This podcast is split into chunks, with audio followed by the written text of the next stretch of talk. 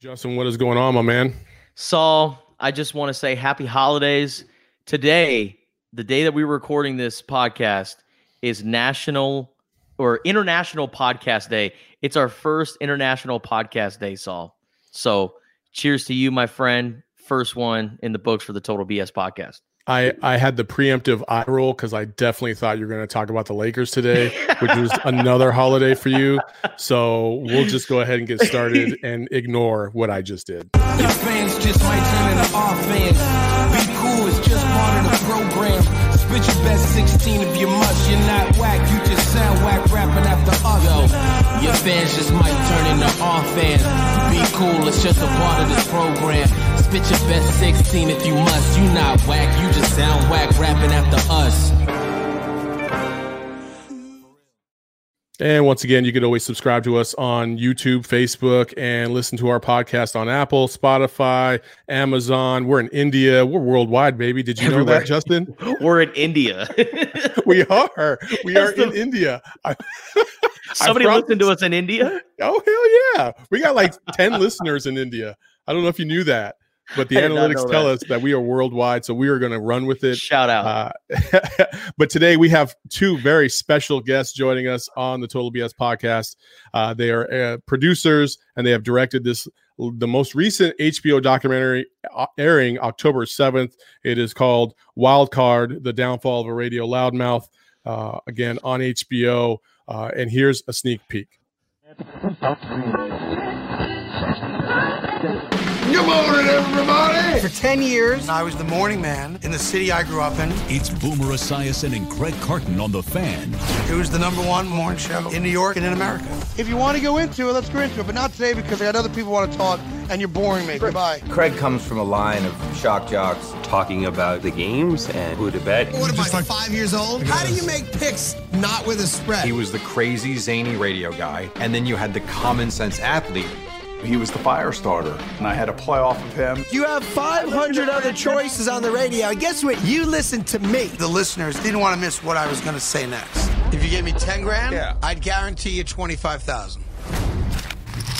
I won $80,000. As it's turned out, that was the worst thing that's ever happened.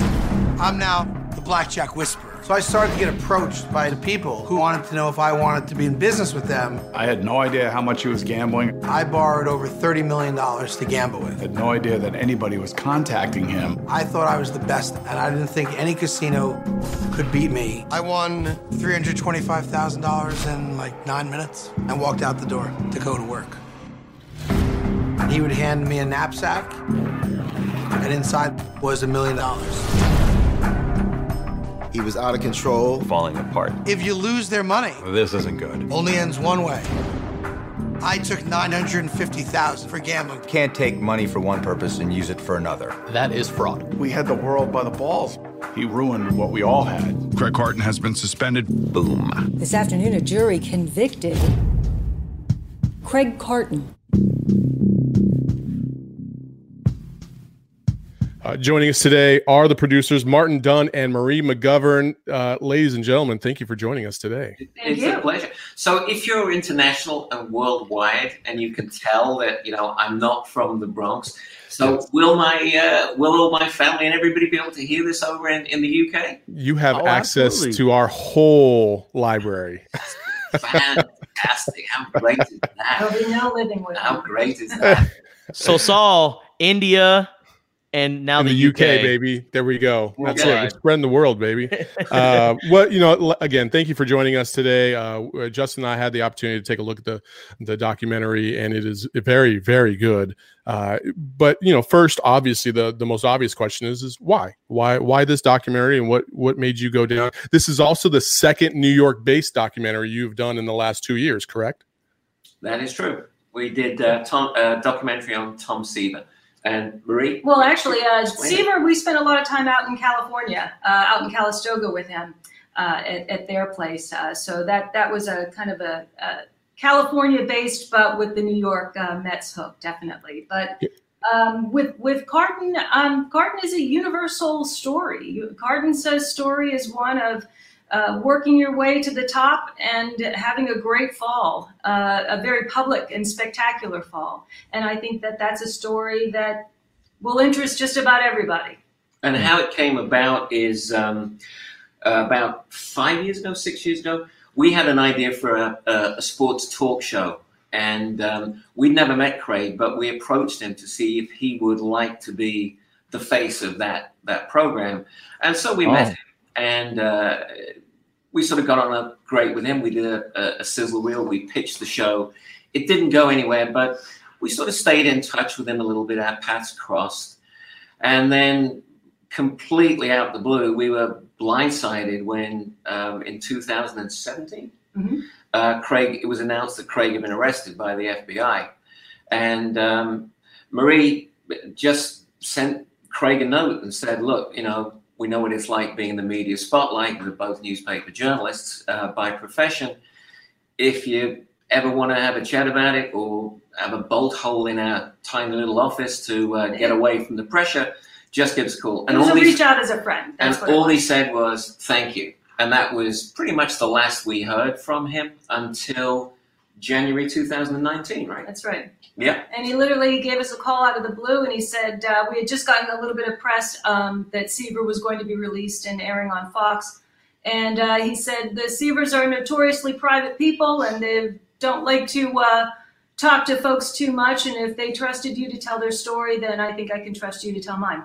And so that's really how it it all happened. He knocked on our door, our our humble little door here uh, in uh, January of 2019 and sat down and began to tell us the story of his secret life and his secret gambling addiction. And for four hours he sat with us and um, and just talked, and, and our jaws were literally hitting the desk. Um, we, even though there'd been stuff in the newspapers about what Craig had allegedly been up to, the extent of it hadn't been revealed at all, and he just he just went through the whole thing, I didn't mean, he? yeah, I mean the the numbers, the helicopters and at midnight, uh, you know, the casinos and wiring money and duffel bags filled with cash. I mean, it sounded like something out of a you know out of a James Bond film or something, but um, indeed, it was all true. Yeah, and that was between that was that was after he'd been convicted, but before he'd been sentenced.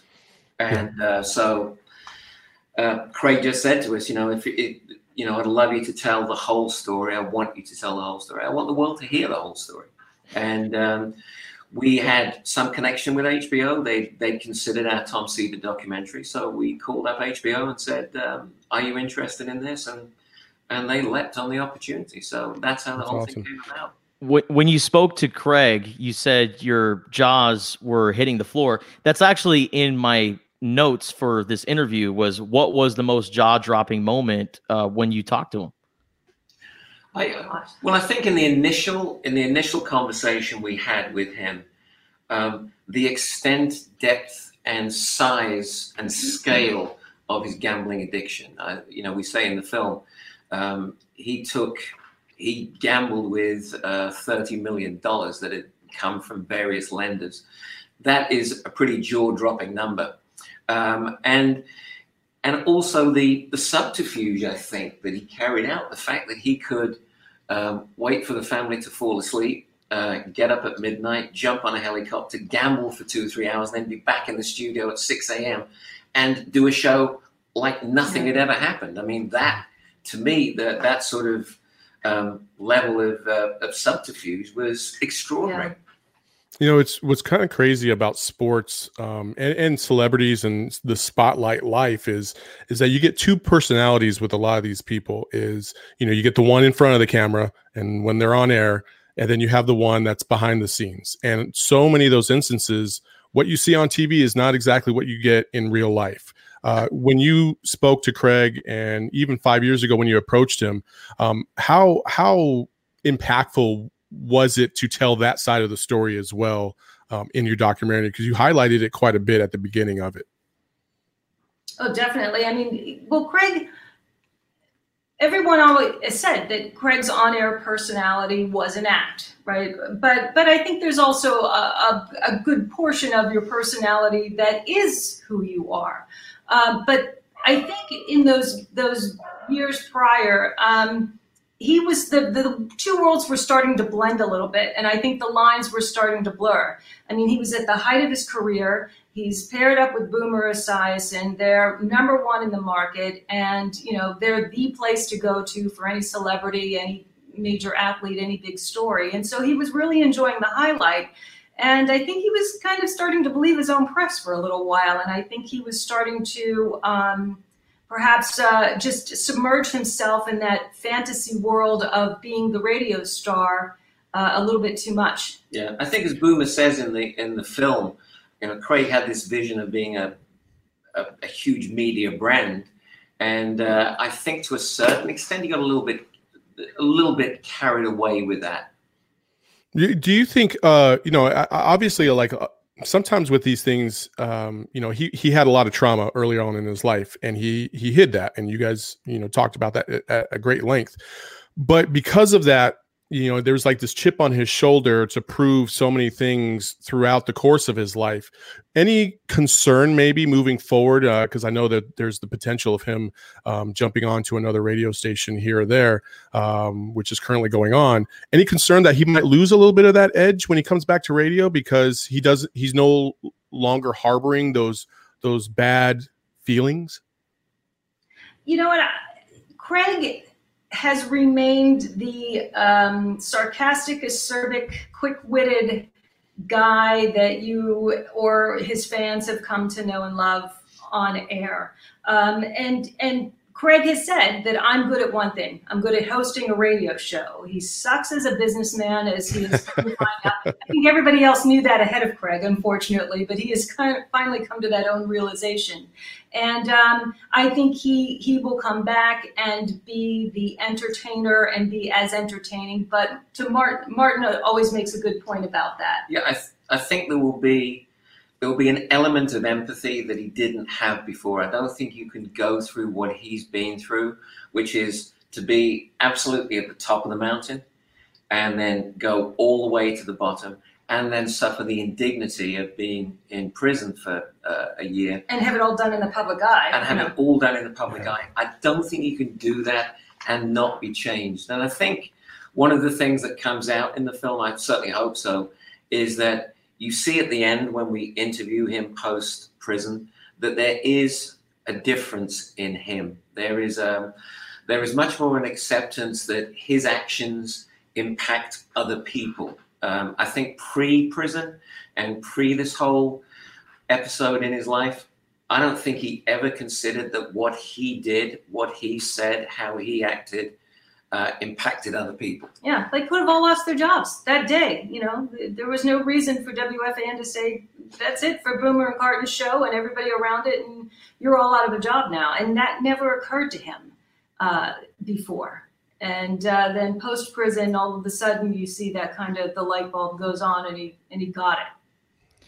What was the first big domino that fell into Craig's gambling addiction at a monumental level because when he was a kid, there was a story about the bike.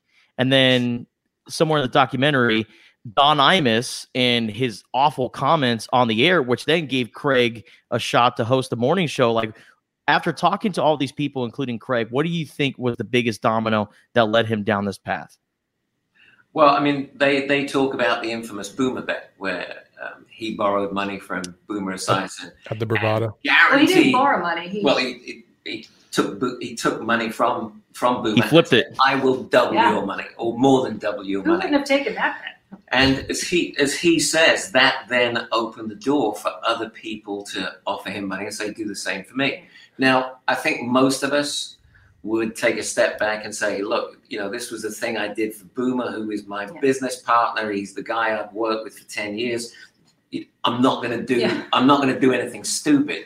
Um, I don't think Craig's filter was quite engaged properly at that particular time. And so once you start borrowing money at that level and have a self belief that you are a better gambler than any than than anybody else in America, I think that is a very very slippery slope, and that's what started this whole cascade downwards. I mean, you know, Craig was always a gambler, and thank you for watching the film. We appreciate that. And his father did corroborate that story, by the way, too, because we asked uh, about the bike. Um, but but I think to your point, Justin, a very good question is what really was that tipping point that sent him over the edge? And it's and it was that boomer bet because all of a sudden it never occurred to me either that people would be calling up and saying, I have five hundred thousand dollars I'll give you if you can guarantee me five hundred fifty thousand dollars next month. Um, and Craig then went from gamble. They always say you should never gamble more than you can afford to lose. Uh, well, Craig was doing that, I think, all along, but then all of a sudden he started getting these investors to come in, and then it just got so out of control. And the money, you know, you lose you lose two thousand dollars, that's one thing. You lose two hundred thousand dollars in a night, then it's not so easy to make up. Justin loses two dollars on a bet and he's already crying. So trust me, I'm- we know. I'm- I put five on the Lakers and I lose it, and I'm just like pulling out my hair. so uh, yeah, what I like about the documentary too is is that obviously we know that that trouble is ahead from the very beginning because we wouldn't be doing a documentary if there wasn't any type of strife or conflict, right? Um, but you guys set it up in a very you kind of slow played it to a degree in terms of when he actually gets busted by the uh, the FBI um, in what I called the come to Jesus moment. Um, you know, and, and I just loved how you how you laid it out. And you know, three thirty in the morning, he's coming out of his apartment, getting ready to go to work, and here comes the FBI agent up the stairs asking him questions. And um, when when Craig talked about that moment, um, I know I, I've met several people that have had that moment themselves when they realized they were in trouble, and that was it. Um, how you know emotionally how did he he really explain and describe that moment to you guys um, as it was happening in real life he was beyond stunned. Well, I think you know he uses that phrase. He said, "This is surreal. This can't possibly be happening." And I think that's something that everybody can relate to. Like uh, this, you know, all of a sudden I'm going to work. I'm, I should be on air, and now all of a sudden I'm I'm sitting in the back of of a car, you know, heading to FBI uh, headquarters. And I imagine it was probably all like a very bad dream. Yeah. I, I think it's one of those things that you always think happen to other people, not to you. And I, I, I cannot imagine what it must do to you to suddenly see someone come towards you and hold up the FBI badge Yeah. and say, you know, are you Craig Carton? And of course, you know, i said i said come to jesus but i meant oh shit yeah. You know, and, and like, you know, he's walking down the stairs and somebody says, Are you Craig Carton? His natural reaction is, Oh, another fan, you know, even though it's three o'clock, fo- uh, three, nearly four o'clock in Yeah. the morning. And when that badge comes out, that is, that must be absolutely heart stopping. He, he really, he said that was his day of reckoning and he will never experience anything like that. The humiliation of it, the the not knowing what was going to happen next, the fact that you're stuck and, and handcuffed in a room for four hours, um, not knowing what's going to happen, not able to reach out to anybody, not even be able to tell the guys at FAN what's happening. Right. Yeah, and that's one of my favorite parts of the movie, actually, is to be able to lay that out and kind of give everybody um, the global view of what was going through everybody's head. You know, who knew it was Governor Christie's birthday that morning and he was supposed to call in? You know, all of these little behind the scenes uh, little factoids that we were able to bring together to kind of create a real picture of just the kind of craziness that was going on that morning. Yeah. I mean, the chaos that must have been happening in Craig's studio when, and, I think Boomer says it best, when the program director comes into the studio and says, Don't say anything, don't say anything. And Boomer goes, What do you mean, don't say anything? The talk show host who is supposed to be talking with me has been arrested by the FBI. You know, I've got to say something. And the chaos that must have been roiling around um, WFAN at that, that morning uh, was extraordinary. But of course, they still had to keep doing the show. Yeah. And they did. when and you're the the top radio host in the largest media market in the in the entire country and when something like that happens it's going to be a media circus and that was one thing that i, I took away from the documentary was boomer's reaction to watching craig walking out with his hood on and reporters were just swirling around him trying to get anything out of him do you remember watching that moment in real time? Well, I was a big fan of Boomer Carton, and I was driving in that morning because I always used to listen to them. Um, and obviously, he wasn't on. But of course, it took the show quite a while to actually for Boomer to make that announcement, right? And then Right, and then and then by the time um, he was arraigned and he walked out of uh, federal court at, at 500 uh, Pearl Street over here, and, and being veteran Daily News uh, journalists, uh, I, I, mean, I knew all of the folks that were in that media scrum, and we knew all of the photographers that were there, and we were. That's something that we would have been right in there uh, with years ago uh, had had we not uh, left the news and started our own company. So uh, it was something we were very familiar with, and that's part of the reason why we reached out because we know how brutal it can be. And even Craig said, I had no idea. You know, I had no idea how big the show was. I had no idea how, like you said, Lord of the Flies, like they were in my face. And um, it's a pretty uh, harrowing place to be. I wouldn't want to be there. But one thing we can tell you, and this this can go into the file for if I ever get arrested uh, box, right, for, for, for future reference. Uh, Craig said to us, and I, it, it's not in the film, but he said to this, he said this privately. He said, "The one thing I regret when I came out of court was pulling my hood up."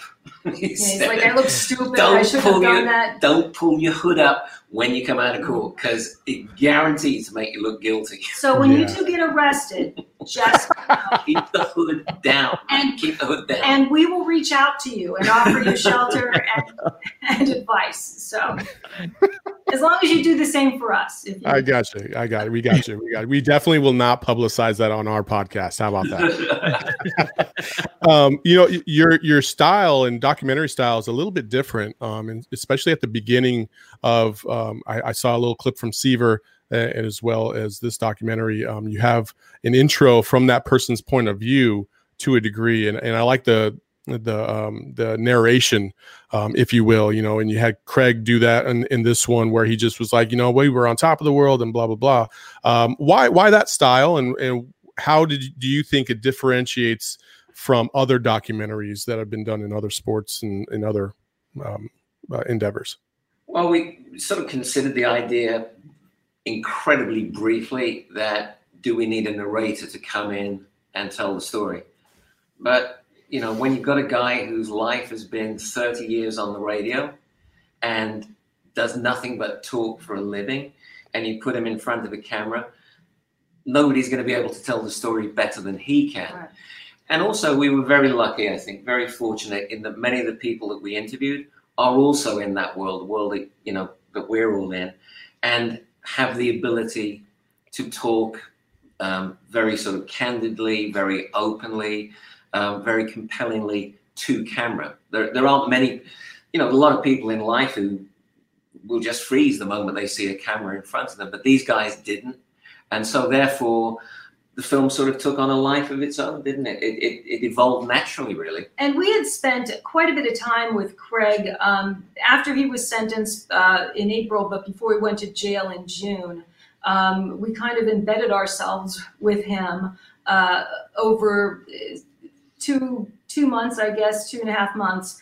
Um, and we literally just every time he had something to say, we'd turn on the camera and we'd sit down and we'd just record. Did he ever mention, you know, I mean, he got he got arrested initially uh, in September of 2017, and then he didn't even get convicted or, or sentenced until almost two years, oh, two years later, essentially. Um, did he talk about like the weight of of that whole period of time in between the two? He he said, um, I mean, his attorney sort of assured him, and Craig says, you know, the Constitution guarantees that you're allowed a quick trial. He said, you know, try and find that in practice. Um, and that that was a very, I think that was one of the toughest times for him because he knew something was going to happen to him, but you know it was just a wait, wait, wait for it. And to a certain extent, when he went to prison, I think he, he sort of felt relieved because, as he At said to us, oh. it's the first day of getting through yeah. what I've got to get through. Right. So I think. Well, essentially, it's all over, right? Like you're, you're done with the bad part. Well, it, certainly start, it starts forward. to be over, yeah. And yeah. it had to have been very painful for him to sit there at home knowing that, you know, the boomer show was going on and, and, you know, life goes on, and there he is. He's kind of this ghost, you He's know, in limbo, stuck yeah. in between Totally in limbo. two worlds. I mean, that had to have been incredibly painful. For sure. Now, another uh, chilling part of the documentary, and it gave me goosebumps. Like it, it made me really uncomfortable watching it. Was when he went to the ski lift, and and and, and he contemplated uh, suicide, and then it shows the camera on the, the what, what's it called, the high rise or the the lift or The, lift. the lift, Yeah, he kept calling it the uh, the lift chair, but it's actually the lift chair. yeah the, um but seeing like setting up the scene and kind of showing it from his perspective and then him talking about and then i lifted up the bar and i was having a conversation out loud with myself and i just kept inching closer and closer to the edge. And then it took one phone call to his show producer and that guy calmed him down and and uh, essentially saved his life hearing that story as directors and producers, what was that like? Well, although it pains me to do this, I have to sort of congratulate my my, my partner here for, for, for getting us into that story. When we first met Craig in uh, 2019, beginning of 2019, before we actually started shooting the documentary properly, um, Craig had been talking about gambling to us and said that um, addictive gamblers have one of the highest suicide rates in America.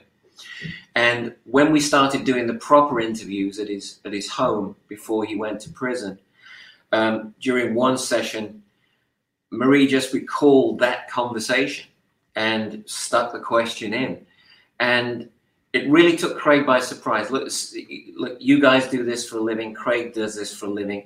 You can anticipate many of the questions that you're going to be asked. So, to a certain extent, I think Craig knew a lot of the themes that we were going to be talking about. But when Marie asked that question, Craig just went, I never saw that coming. It was originally in the film where we had him say You know, that. I never we saw that coming. I never saw that question coming. And then it took him, I don't know, it seemed like an eternity to decide whether he was going to share that story or not. But in the end, he did. To his credit, he did. And he, he told us that story. And then subsequently, we met with his producer, who told exactly the same story from his perspective. And so we managed to, to cut the two together. But it, it, it, it took us aback, I have to say, because of all the people that we ever thought would be capable or consider doing something like that, he would probably be at the bottom of the list. Well, you know, it's, it, what's kind of cool about that also, it, it kind of gives you a glimpse on how he probably dealt with life as well, right? You, he talk about, um, you know, all these things that he was suppressing inside. And so he has this moment of vul- vulnerability to his producer. And then at the end, he's like, all right, fuck you. I'll see you later. Boom, done. yeah. and he, and he pushes it all back down. You know what I mean? That's it's it's great that you caught that. That is that's so typical Craig. And I love Sherrod's line in the beginning when he says, you know, there's a lot of angles to that guy. There's Craig and he's nice and he's timid and he's this and he's that, and then there's Carton and he's an asshole. You know, and I just love that line. So and it kind of does wrap it all up in one sentence. For sure. Yeah. Speaking of wrapping up, um, again, thank you so much for joining us today on the Total BS podcast. Wildcard, The Downfall of Radio Loudmouth debuts October 7th, next week on HBO. Uh, congratulations on the documentary. Hope it does very, very well. And Incredible uh, doc. Yeah, absolutely. And thank you so much for joining We'll us. be plugging this in the, or I'll be plugging this in the UK now. So. That's what I'm talking about, man. Yeah, worldwide. Worldwide. We're like like prestige worldwide, baby. All right. Thank you so much. guys. And best of luck. Thank See you, ya. Marty Marie. Thank you. Wow, that was that was fantastic. Thank you so much to those two for joining us. It was uh, enlightening, and I love the the aspect and the personality um, that they give this documentary. Obviously, outside of the documentary itself, because I think it it's um, much needed when you're talking about the complexities of a case and of a situation like this. Hmm And it's a harsh reality for for a guy like Craig Carton because he had it all. And that's one thing uh, that you brought up, Saul, at the beginning of the documentary is he talked about how he was the most listened radio show in New York. He was one of the top radio shows in the entire country.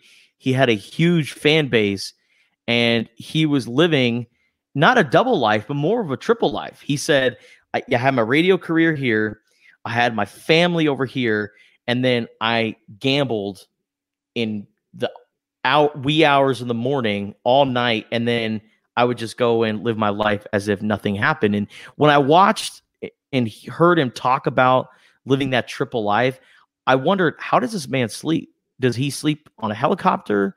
Like, how does this man have the energy to just completely live his life the way he's living right now? It's it's almost like um, you almost start to feel like he's living in fear.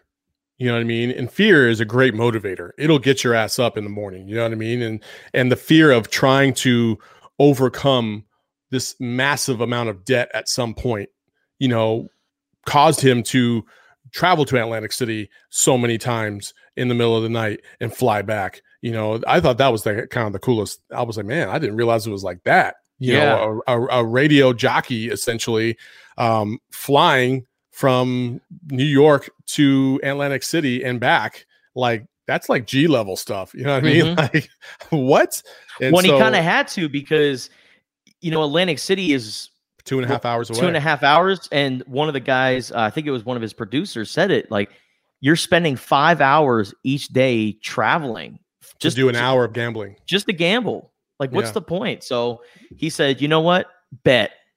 Bring in the chopper. Let's go to Atlantic City. Bring in the chopper. Dude, also, by the way, can we just say this out loud? Atlantic City is a dump. I've never been. Oh my! I went there one time. Okay, this is back in 2008. I went back there, um, and uh, I was I was I was in New Jersey, which also dump. Um, and uh, and and we decided uh, as a I was in the military, and, and our group was like, "Hey, what are we going to do this weekend? Let's go to Atlantic City." So we went to Atlantic City, and I've been to the Borgata Casino, which is crazy and we get to we get to um, Atlantic City, and we went to um, uh, Caesar's Palace because they have a Caesar's Palace in Atlantic City, I didn't know that. and um, and it's right up there against the shore. And I kid you not, I saw like three heroin needles on the shore that had washed up, and I was like, man, this is just like the movies.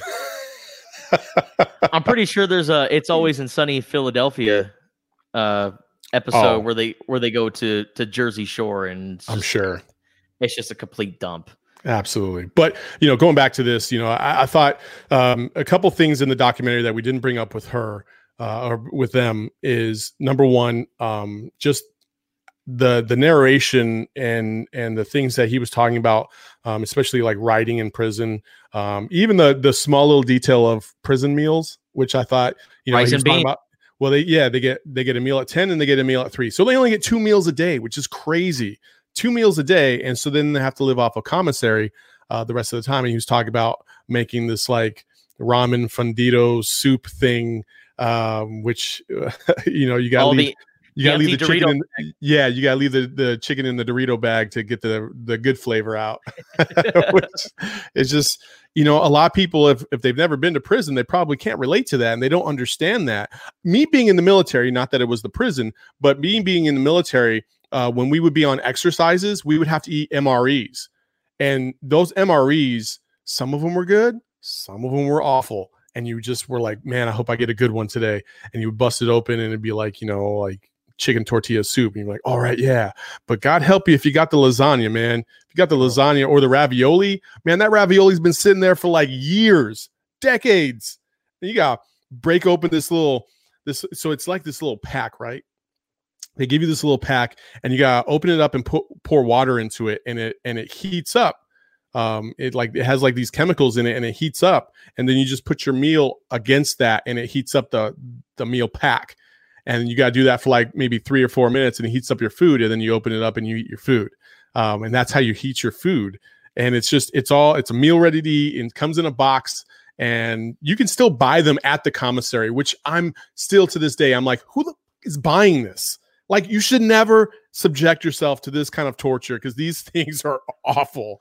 But i know a lot of people love them and um, god bless them but Oh, they love me. him. Oh, I thought Oh. it was like everybody hated him, and my thing was No, Why are why are the lot- people serving this country getting these type of meals? like a lot of people do hate them, but there's a lot of people that do love them too. So it's kind of a, a love hate relationship. Like it's like a 2000 calorie pack because you're out in the middle of nowhere.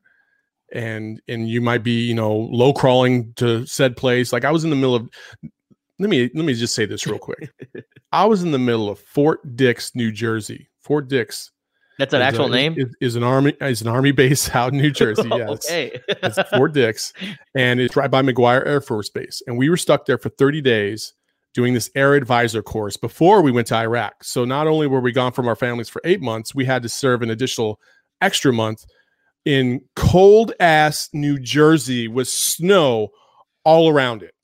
And we were out in the middle of the field, low crawling through the forest and this mud and all this bullshit. Justin, do you know how many days I was in Iraq where I saw a freaking ounce of snow? Zero. Zero. It's the Middle East, man. It was They 120 degrees out there. There was no reason for snow, and we're doing we're doing uh driver uh safety training and like w- learning how to like get out of a getaway in like a cutlass. and there's not a cutlass to be seen in Iraq. I'm swerving around cones and snow. There's no snow in Iraq. There's no way. If I'm in a cutlass in the middle of Iraq and there's snow, best believe the world has come to an end. I promise you. And so we're doing these trainings, and it's just anyway, the MRE and all that stuff kind of reminded me of what he was talking about in the, the prison food and stuff like that. And it's just, man, that was that was a, it was a great documentary. I really liked it a lot. Um, at first, I was like, mm, you know, where are we going with this? And then um, it got really juicy. And just, I think I think the lesson here, Justin, is that no matter where you are in life, it's always going to be better than prison. You know what I mean? And sometimes I think we're so wrapped up into our own BS that we can't see how good our life or our situation is sometimes.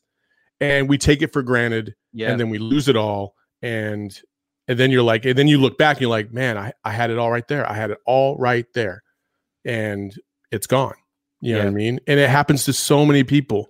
And you just wish that they could overcome that kind of stuff and think about it in the moment. And I know you and I have both been guilty of of taking advantage or or, or, or not realizing the greatness of a situation that we might currently be in. You know what I mean? Um, and and not really squeezing every opportunity that we can out of said situation.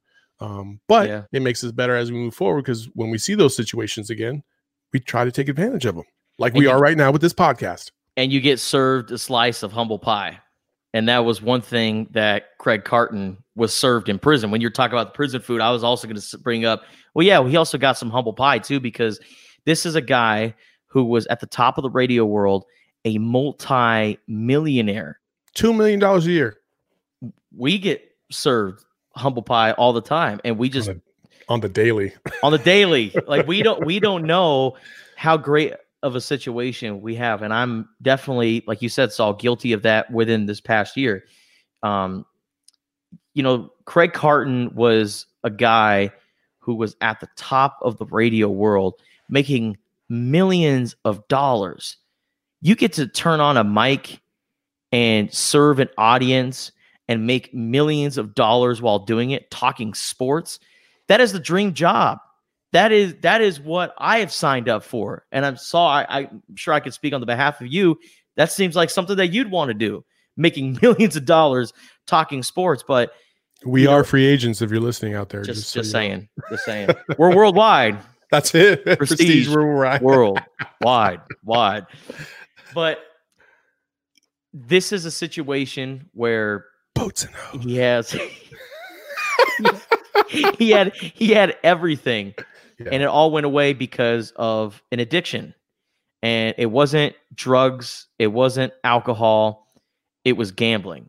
And it's not something that can really take a toll on your physical health but that thrill and just that that rush of winning money and that the the opportunity to to stack up your winnings people live for that and gambling addiction is definitely a real thing. Craig carton is a classic example of it because he got to a point where he was so arrogant so cocky that he was the blackjack whisperer. That's what mm-hmm. that's what he what he called himself. And he started losing money so then he started taking out loans and borrowing money. And the vicious cycle built up and then it got to a point where he owed millions of dollars to other people and that's illegal. And it caught up to him and that morning when he got up to go to his radio show, he was served a slice of humble pie. He thought it was a fan recognizing him er, at three o'clock in the morning, but as soon as he saw that badge, his whole life changed after that point. Ain't, and, ain't no ain't no fans out there at three o'clock in the morning outside of your apartment complex, bro. There and just if, isn't. and if that's the case, you better call the feds. Because But you don't got to because they right there in front of you. oh man, So, we could, but, we could. You know, we talked about it earlier uh, with them. Um, Craig uh, is actually um, Craig Carton is actually uh, potentially coming back soon. Uh, he did have an offer um, from the Fanatic in Philadelphia, and he also is currently. Uh, the rumor is, uh, and this is an article that was published just about seven hours ago. Um, he is currently in negotiations to return to WFAN in New York as the afternoon host. Um, so Boomer's still there with WFAN. He's still doing his morning show with another sidekick. Um, but Craig Carton could come back to WFAN uh, for the afternoon show. I think um, from what I read, they're negotiating and they could announce it sometime after the documentary airs, um, just to make sure that there's no blowback and, and people are cool with it, essentially. And, um, you know, and honestly, Justin, you and I are big proponents of second chances. Um, people make mistakes in life.